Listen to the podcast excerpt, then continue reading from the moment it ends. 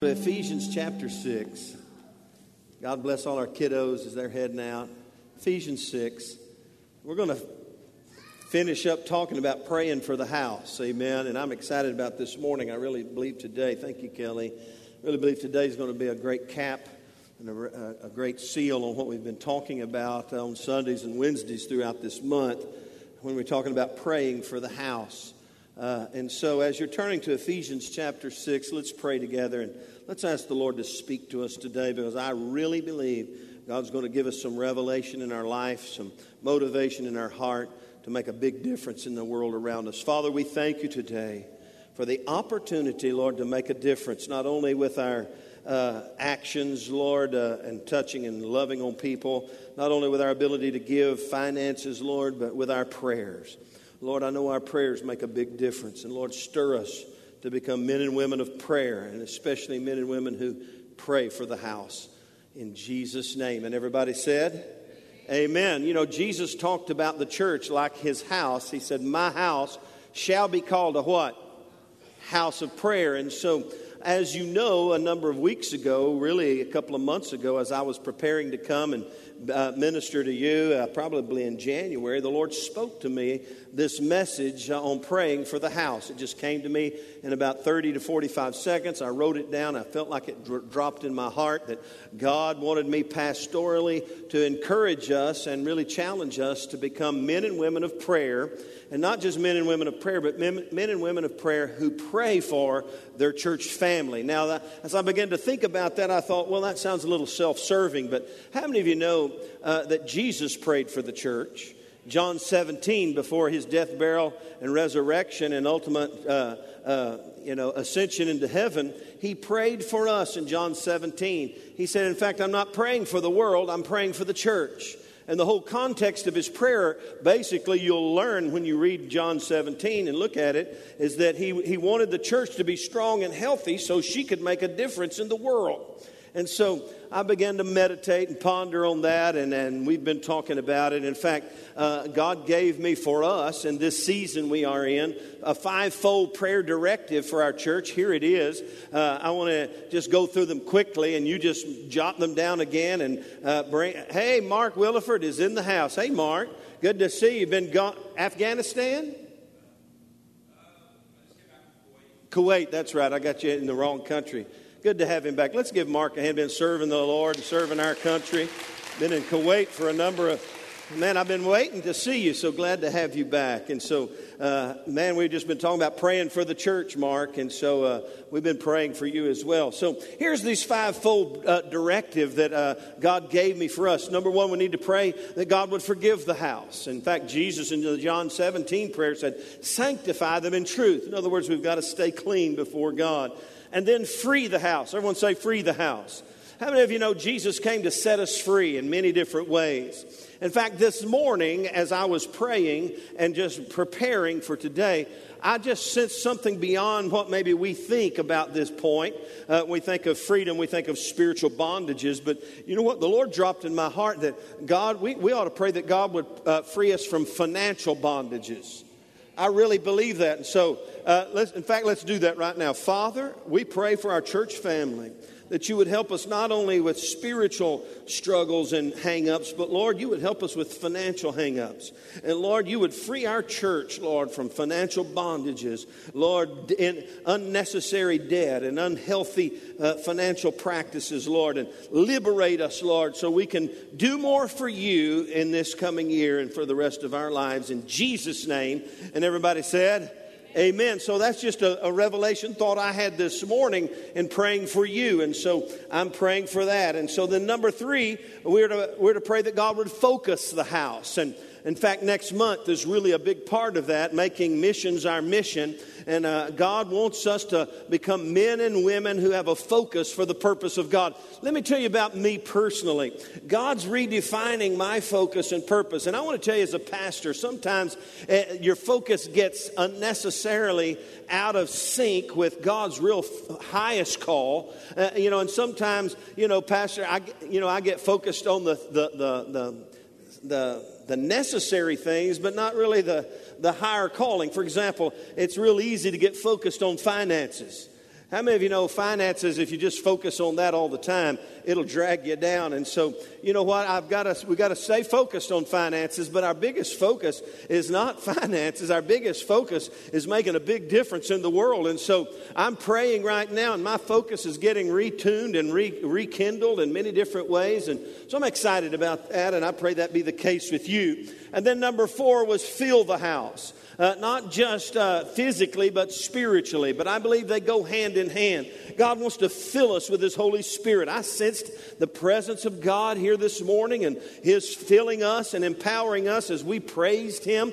And I believe God wants to fill the house not just with His Spirit, but I believe when that happens, He'll begin to fill the house with people and hungry people. And so I want you to begin to pray for that. Every day I'm praying that God would draw people from the north, south, east, and west. How many of you got some people in your life? You know, if your people, if you go find your people and bring your people and they bring their people, we can fill the house. Amen. God loves people. Tell somebody God loves people. He loves your people. He loves your friends. He loves your husband, your wife, your, your neighbors, your, your some, hey, he loves the people you don't love. Amen. He cares about them. And so let's go find our people. You go talk to your people, I'll talk to my people, and hopefully we'll get our people here, and then their people, their people go find some more people, and we'll fill the house, and, and God will be blessed. And so we're praying that God would fill the house. And then we're also praying that God would finance the house. We're praying for canceled debt. Everyone say canceled debt. And I'm believing God for that. In fact, you just hide and watch. I just believe God wants to do financial miracles in 2012, not only in this house, but in your life. He wants to lift you to another level. It doesn't matter how much a gallon of gas costs. God owns the cattle on a thousand hills, and He's bigger than your problem. He knows what your bank account is. He knows where you are. He knows where we are, and He wants to bless us financially. Somebody say amen. In fact, hey, He's got all the gold and everything in His care. You invest in Him, guess what? He'll invest in you. Amen. So we're believing God for that, and we ought to pray for that, and we ought to pray that God would help us. In fact, here's the fine tune of my the reason I'm praying for that is not just to get the monkey off our back, though that's pretty good. How many it feels good when you pay something off? Whew, you just feel. But the real reason we want the monkey off our back is so we can do more for Him in 2012 and throughout our life. And so you be praying over those things. And so just stir up the spirit of prayer and pray for the house. Now, Ephesians chapter 6. Last Wednesday, we looked at the, uh, Paul's prayer in Ephesians chapter 1 for the church. In fact, Paul prayed uh, for the church in Ephesus in Ephesians 1 and then in Ephesians 3. We'll look at a couple of verses in Ephesians 3, but then he concludes his prayer or his, this letter in Ephesians chapter 6, verse 18 and 19. Let's look at it together and let me read it for you. In fact, let's all read it together. It's on the screen. I trust you can see it. Here we go Ephesians 6, 18 and 19. Now, before we read, let me just let me set up the context. He's just, in fact, he's just finished, in my opinion, one of the finest letters ever written. I mean, to the church. And, and if you know anything about me, you know I love to hang around Ephesians. I love this book. And then he closes out this book with a real warning about the condition of the world we live in. And he said, Finally, brethren, be strong in the Lord and the power of his might. Then he begins to talk about the fact that we wrestle not against flesh and blood, but against spiritual forces of wickedness in heavenly places. Then he talks about the armor of God in Ephesians 6. How many of you know where I'm at now? And, and about how we need to take our stand because of the evil day. And then he caps that off with an instruction to the church to pray for one another. And I want you, as we read this, to to get the import and the serious tone and the and the the the heart of Paul when he realized I'm about to say my last words to this church in this letter. What's the last instruction that I want to give them? And this is what it was praying for one another, praying for the church. So here we go. Let's read it together. Praying always with all prayer and supplication in the Spirit being watchful to this end with all perseverance and supplication for all the saints, and for me, that utterance might be given to me, that I may open my mouth boldly to make known the mystery of the gospel. Wow. Did you see that? Let's read, let's read it together again. Here we go. A little louder. You got, you, got the, you got the feel. Here we go. Everyone together. Praying always with all prayer and supplication in the Spirit, being watchful to this end with all perseverance and supplication for all the saints, and for me, that utterance may be given to me, that I may open my mouth boldly to make known the mystery of the gospel. Wow. And so we see here Paul the Apostle closing out this book with the instruction, a really heartfelt, a really impassioned instruction for this church. One final word to them. You've better, with all your heart, with everything within you, with all prayer and supplication in the Spirit, being watchful and with, with all perseverance and supplication for all the saints. Again, He's not telling them to pray for the world to be saved. He's praying, say, you've got to pray for one another. You got to cover your church family in prayer. The last thing I want to, to be ringing in your ears when you finish reading this book is, is my impassioned instruction and beseeching to you to pray always with all prayer and supplication in the Spirit, being watchful to this end with all perseverance and supplication for all the saints. And so, as we close out this series, I think what a great verse for us to really ponder for a moment. That Paul the Apostle thought the last words to this church in Ephesus was, Ooh, with everything within you, with everything you can muster, with all perseverance and supplication for the saints, praying always with all prayer. You know what most people, when they think about this, they think about, I just wish somebody pray for me. I just need somebody to pray for me. How many of you know we start praying for one another, there'll be people praying for you? In fact, I just believe that, that in fact, I'm praying for you, and I would encourage you to pray for me. But Paul the Apostle knew this is what we must be doing. And I, one more time, want to just simply answer the question why must we pray for the church? Why must we pray? Ephesians gives us a good idea as to why we must be praying for one another. I want to give you three thoughts this morning. They're very, very simple, but in some ways eye opening. And Paul the Apostle revealed them in this book. Uh, uh, and and he, he evidently, because he's, he starts the book praying for the church, then he instructs them, and then he prays some more for them in chapter 3. And then he says, Now, you guys need to pray for one another. Three things that I want to show you today. Why must we pray for our church and become a real prayer force in the earth praying for the church. Number one, because the days are evil. The days we live in are evil. Is there anyone would like to debate me on that?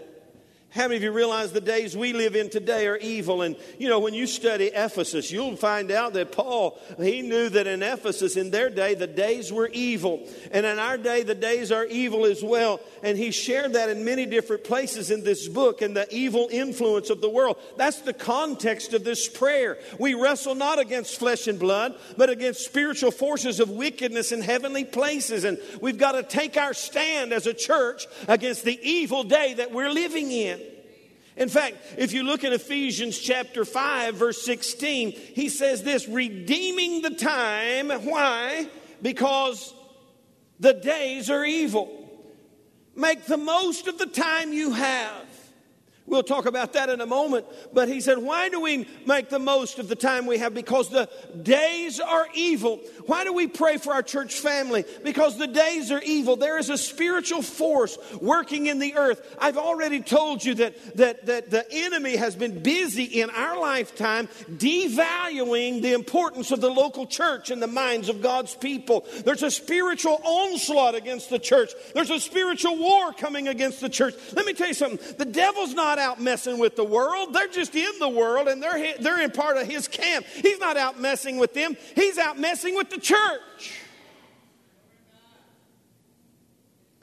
And God's called us to a place of, of, of, spiritual warfare, and that's what He's trying to get across to this church. The, the day we live in is evil, and we need to pray for one another with all prayer and supplication in the Spirit, watching thereunto with all perseverance for all the saints. Why? The days are evil. In fact, in Ephesians 6 13, he said, You've got to take your stand and you've got to have the armor of God. He said, Take up the whole armor of God. Look in verse 13, that you may be able to withstand in the evil day. And having done all to stand, stand therefore. You see, we're living in an evil day, and we need to pray for one another that we would not, we would not falter in the evil day. We would not succumb to the evil, uh, evil influences of this world, that we would stand strong and be the kind of church that Jesus said he was building, the kind of church he said, I'm building is the church that the gates of hell will not prevail against the church. Why must we pray for one another? As Paul said in this verse, with all prayer and supplication in the Spirit. Why? Because the days are evil.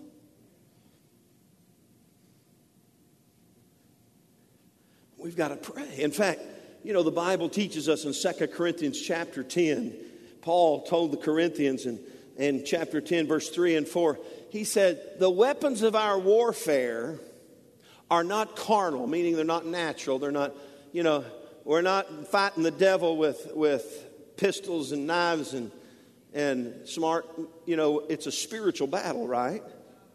He said, The weapons of our warfare are not carnal, but they're mighty in God for the pulling down of strongholds. Could I tell you today that prayer is a spiritual weapon that God has given you? To pull down spiritual strongholds, to push back the forces of darkness. That's why Paul concludes Ephesians 6 in this, in this instruction about the armor of God. Praying always with all prayer and supplication in the Spirit. In other words, you, yeah, you can get the shield of faith. Yeah, you can get the sword of the Spirit. Yeah, you can get the helmet of salvation. Yeah, you can get the belt of truth. Yeah, you can get the shoes of peace. Yeah, you can get the breastplate of righteousness. But you get all that, you better get out there in the Spirit and begin to pray with everything within you for your brothers and sisters. It's like the power and the fuel of our faith. Why must we pray for our church family? Because the days are evil. Amen. And it's time to go to war. It's time to go to battle. It's time to get positioned correctly in God and begin to pray accordingly. How many of you know prayer is a real position we need to be in in a spirit? In fact, I, I just see uh, Paul trying his best with this church to get them positioned in an attitude and an atmosphere of warfare praying. How many of you heard the phrase prayer warrior? Come on now. And as I always say, most people are prayer warriors. They're not prayer warriors. It's just a letter difference, but a world of difference when it comes to impact. God wants to turn you into a prayer warrior. Someone, when the devil wakes up, and he never slumbers, but he says, Oh, you better look out for Michelle. She's become a prayer warrior. You better look out for Trent. He's a prayer warrior. You better look out for Liza. She's begun to war in the spirit. Like a preacher friend of mine who preached a series a little braver than I, titled his message, Who in Hell Are You? In other words, what, what does hell think about when they think about you? Oh my gosh, it's a prayer warrior who's positioned themselves in prayer. In fact, we see this importance of positioning ourselves. And here's how we position ourselves. Number one, we see in Ephesians, we war in prayer in the Lord. Everyone say, in the Lord. Look in, look in verse 10 of Ephesians 6. I've quoted it, but look what Paul says finally. I wouldn't say finally. In other words, hey, I'm, I'm, I'm winding down, but this is real important. You don't talk about the weather when your last few words. You talk about something important. Finally, my brethren, be strong. Everyone say, in the Lord. Everyone say, and in the power of his might that's a position we need to take. In fact, the word in, I love this little bitty word. I've told you this many different times. And the word in means in a fixed position. He said, finally, my brethren, you got to get yourself fixed in a position. And this position you need to get fixed in is in the power, in the Lord, and in the power of his might. Do a little Bible study in the New Testament about being in Christ. You will be overwhelmed, uh, uh, being fixed in him. In fact, the Bible says we are in him and he is in us. And we've got to get fixed on that. You know, some people wake up one day, they just don't know if they're fixed or not. They don't know if they want to sin or not. They don't know if they want to serve God or not. They don't know if they want to pray or not. They don't, want, they don't know if they want to really read their Bible or not. But I'm telling you, there comes a time when you realize the days are evil and I've got to get myself fixed here. I got to get positioned in Him and in, in the power of His might because there's a spiritual battle that God has called me to fight. Come on, it's time. God's looking for soldiers. He's not looking for milk toast jelly spine believers who are just coming to church to get some kind of little temporary fix, to get the temporary monkey off their back day in and day out, jumping in and jumping out. It's time to be all in for Him. We war in the Lord and in the power of His might. We get fixed in that posture, in that position. Amen.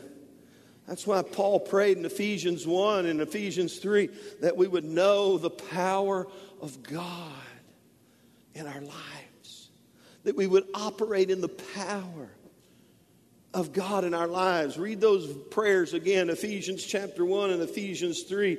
He's praying that they would know the power, that we would know His power, and then we would get fixed in the power of God so we could war against the principalities and powers and the spiritual forces of wickedness in heavenly places. Our position is in the Lord. Number two, we see it in this verse 16. Uh, uh, we war, or verse 18, we war in the Spirit. Everyone say in the Spirit. He said, he said, praying always with all prayer and supplication in the Spirit. Everyone say in the Spirit. Let me just say this God wants to shake up your prayer life. There is, this is what I believe uh, from a personal perspective, and, and this validates it biblically. When I start praying, and I keep praying, and I get into this with all supplication, praying always with all supplication. I get into an, a, a, a, a, different level. You know, there's one thing of, Lord, bless me today as I go my way. But let me tell you something God wants to shake up your prayer life, He wants to move you into another gear called in the Spirit kind of praying. In fact, Romans 8 26 says, Sometimes we don't know how to pray as we ought, but the Spirit prays through us with groanings too deep for words. I'm telling you, listen carefully. Some of you have never prayed this way. You've never prayed to the place where all of a sudden, uh, let me, let me give you this illustration. You know, I, I, and I'm not athletic, never have been athletic, but in my school you had to be athletic. And, my, and, and, and if you want to play football, you had to run track in the off season. And, and my, they would make you run long distance, cross country. Everyone say cross country. Oh man, it was no fun. I tried to make my cross country by Dairy Queen. That's where I was headed, you know, on the way cross country. We'd stop at the gas station, get a drink, you know, and we'd run cross country. And my coach would tell me, oh, just keep running. Before long, you'll get your second win. I never have found that second win.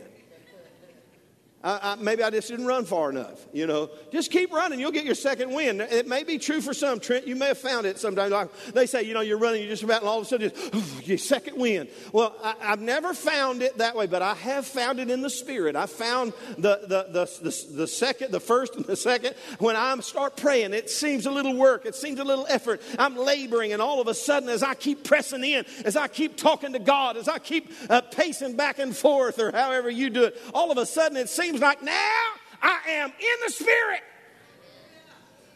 Does anybody know what I'm talking about today?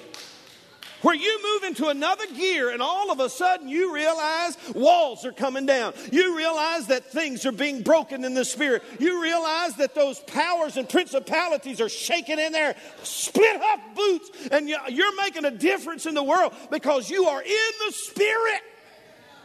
If you have never experienced that, I promise you, you can if you'll just keep pressing in. And you say, and then if you don't feel it after a while, you stop and say, God, my pastor said there is a spiritual gear, there's a spiritual wind that if I keep pressing in, I'll get in the spirit and I'm going to believe him and I'm going to believe your word. And I'm asking you to get me in the spirit to a whole new level where I can make a big difference in the world.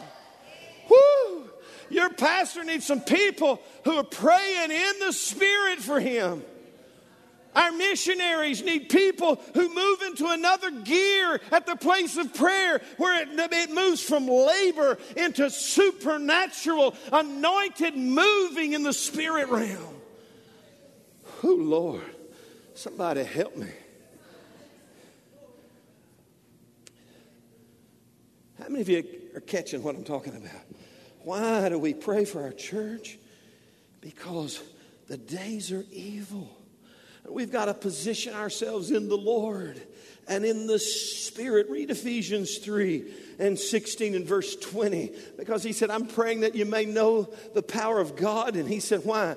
Because that he says, I can do all things and he says, uh, the, he talks about the power of God available. In fact, verse 20, he says, Now to him who is able to do exceedingly abundantly above all we ask or think.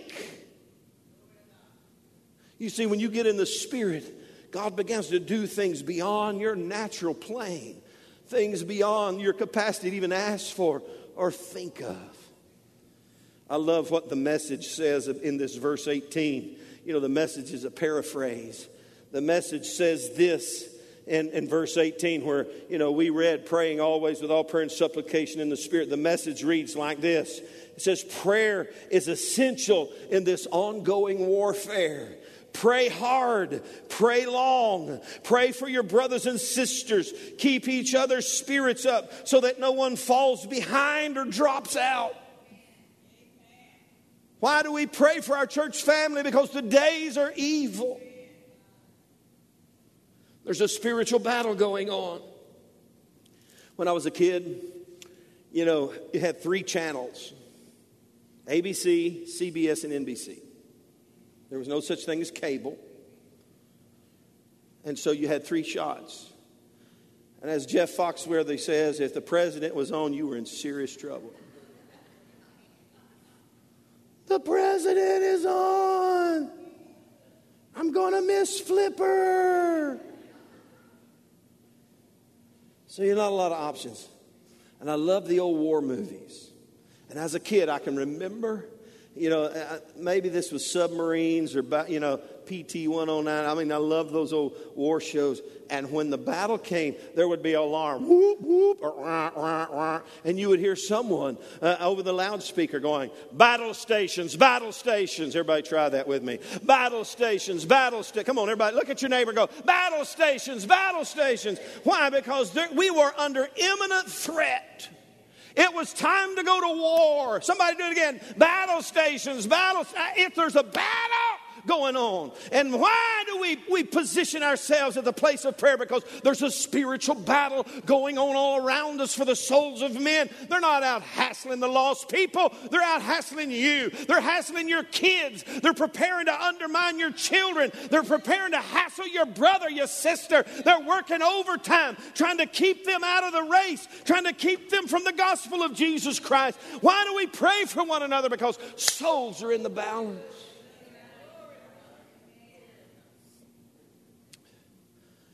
It's spiritual warfare. Number two, why do we pray for our church?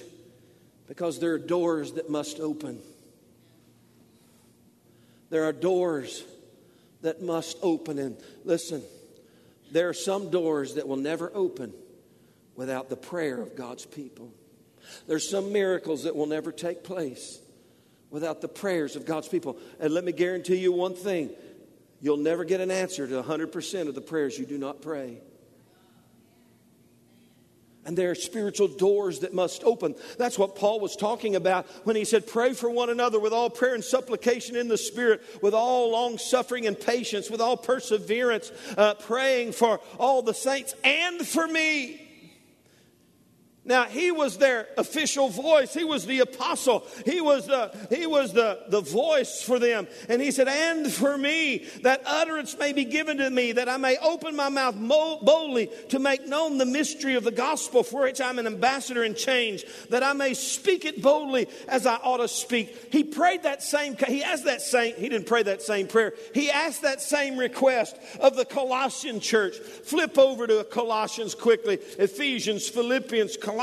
Chapter 4. Look what he said. He said this. He said, Masters, give your bondservants what is just and fair, knowing that you are a master in heaven. Verse 2 Continue earnestly in prayer, uh, being vigilant in it with thanksgiving. Meanwhile, praying also for us that God would open to us a door for the word to speak the mystery of Christ, for which I am an ambassador in chains. Listen, we pray for one another so God will open up doors of opportunity opportunity to share the gospel of Jesus Christ. He wants to open a door that no man can close. In fact, when you read Revelation and you read the letters, the church, and I, you don't need to go there, but, uh, and I don't have time to say this, but we'll say it anyway. You read the letters uh, to the churches in John, uh, pardon me, Revelation chapter 2 and 3. The church of Philadelphia, which is the city of what? Brotherly love. A church that had learned how to love one another and care for one another. Okay, you got it? He said, I'm opening a door for you that no man can close because you stood strong. You put all those pieces together. This church was caring for one another and, and, and undoubtedly praying for one another and loving one another enough to pray for each other. And God said, I'm opening a door. Listen, there are doors that need to be opened. There are doors for Church on the Rock North that will not be opened until we begin to pray. God, we stand in the gap for our community. We stand in the gap for our people. Lord, our church family, we need doors of opportunity. I'm praying for Glenn and Linda that new doors would open for them in the ministry. I'm praying for Ryan that new doors of opportunity to make a difference in people's lives would open to him. I'm praying for Scott and Sabrina that the doors of opportunity, Lord, open doors uh, for our people. Lord, open doors doors for our family, Lord, for our children, for our teenagers, God. Give them an open door of opportunity to boldly proclaim your word. Amen. You know, sometimes we look at our kids, you know, and when time for school to start, and here's the kind of prayers we pray over our kids when school's about to start. Oh God, Protect our kids, Lord, from that evil world down there at that public school and those terrible, ungodly influences all around them, Lord. That's a prayer warrior. My Bible tells me my kids are arrows. Uh oh, that sounds authoritative. Uh oh, that sounds uh, uh, warfareish. My kids are arrows. God gives them to me that shoot into the heart of darkness. Lord, we ought to be praying over our kids. God, give them a voice to their, to their friends. Give them an anointing to be able to minister to the kids. They're your ambassadors into the public school. Oh, come on, parents, quit protecting your kids from the world. They already know all about it. Come on, raise them up as powerful forces in the world, but not of the world. You can't keep your kid. In fact, the more you try to keep your kids from something, the harder you're going to have to work to get them away from it. I don't know where that came from, but it's free. open doors. Everyone say, open doors. Doors must open. Number three, and we'll close. Why must we pray for our church? Well, the days are evil, the doors must open. And just quite honestly, the day is quickly approaching. What day? The day, the day, the day of the Lord. Now, Paul said in Ephesians chapter 5, verse 16, he said, Redeem the time. Redeeming the time. Everyone say, redeeming the time. He wanted his, hey, let me tell you something. You read the scripture, you read Jesus, you read Paul the Apostle, Peter. This is clear as a bell. we have a limited amount of time to do His will. We don't know how much time we have, but it is limited. And there is a day called the Day of the Lord when Jesus Christ will return to planet Earth. That's why Paul said, redeeming the time. Why do we pray for our church? Because our time is limited. We got to make the most of what God has given to us. We can't sit around and sit, soak, and just sour. We've got a job to do. We've got a world to win. We've got a mission to accomplish. And we got, we got souls that need to be saved. We got houses that, uh, pardon me, church families that need to be built and pastors that need to be raised up and missionaries that need to be sent out. The, the, the day is fast approaching. And when you look at Scripture, First Thessalonians chapter 5, you can read it later. He says, The day of the Lord will come upon us as a thief in the night. Paul, the, Peter picked up on it in 2 Peter chapter 3. The day of the Lord will come upon you as a thief in the night. Jesus even taught that one, two, two will be working in the field, one taken and the other left. Why do we pray for one another? Because the days are evil. There are doors that must be open. And the day of the Lord is fast approaching. Tick tock. Turn with me, if you will, to one final verse Hebrews chapter 10. And I want you to listen to me. Listen carefully. If you haven't heard anything else I've said, listen carefully to this verse these verses. Let's begin in verse 23. Let us hold fast the confession of our hope without wavering, for he who promised is faithful. And then let us consider one another in order to stir up love and good works, not forsaking the assembling of ourselves together as is the manner of some, but exhorting one another, and so much more, so much the more, as you see the day approaching. Not forsaking the assembling of ourselves together, as is the manner of some, but exhorting one another. How many of you know? that's not only good to see you, God bless you, I'm praying for you, but it's really praying for you.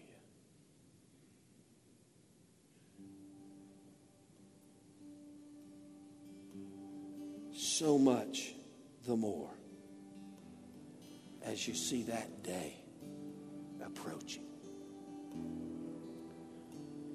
You see, as we go closer and closer to that day, the darkness will get darker but the plan is for the light of God through the church to get brighter and brighter.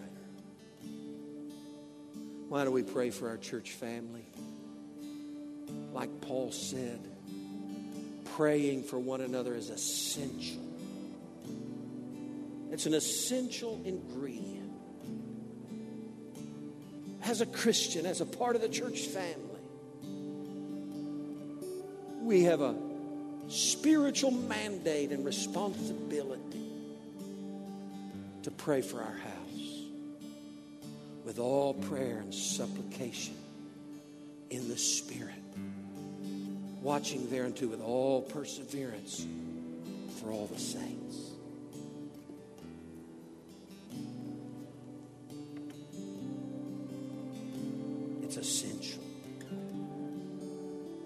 Not optional.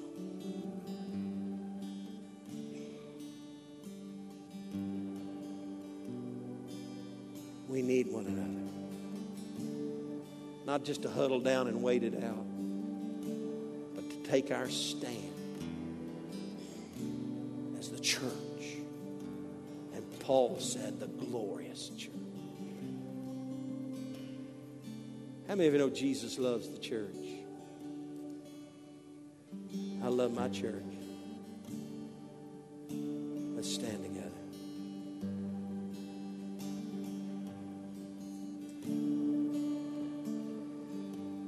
Battle stations. Battle stations. Some people think, what can I do? Oh, my friend. What can you not do at the place of prayer?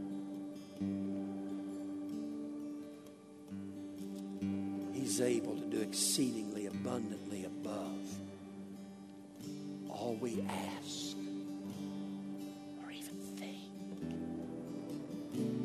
The question is not what can I do? The question is what can I not do? If I position myself in Christ, and in the power of His mind at the place of prayer. If I position myself in the Spirit place of prayer, what can I not do? I can do all things through Christ who strengthens me. Father, today as we come to the close of this service, may it be the beginning of a new day for Church on the Rock North. May it be the beginning of a whole new avenue of prayer, a whole new stream of supernatural anointing flowing.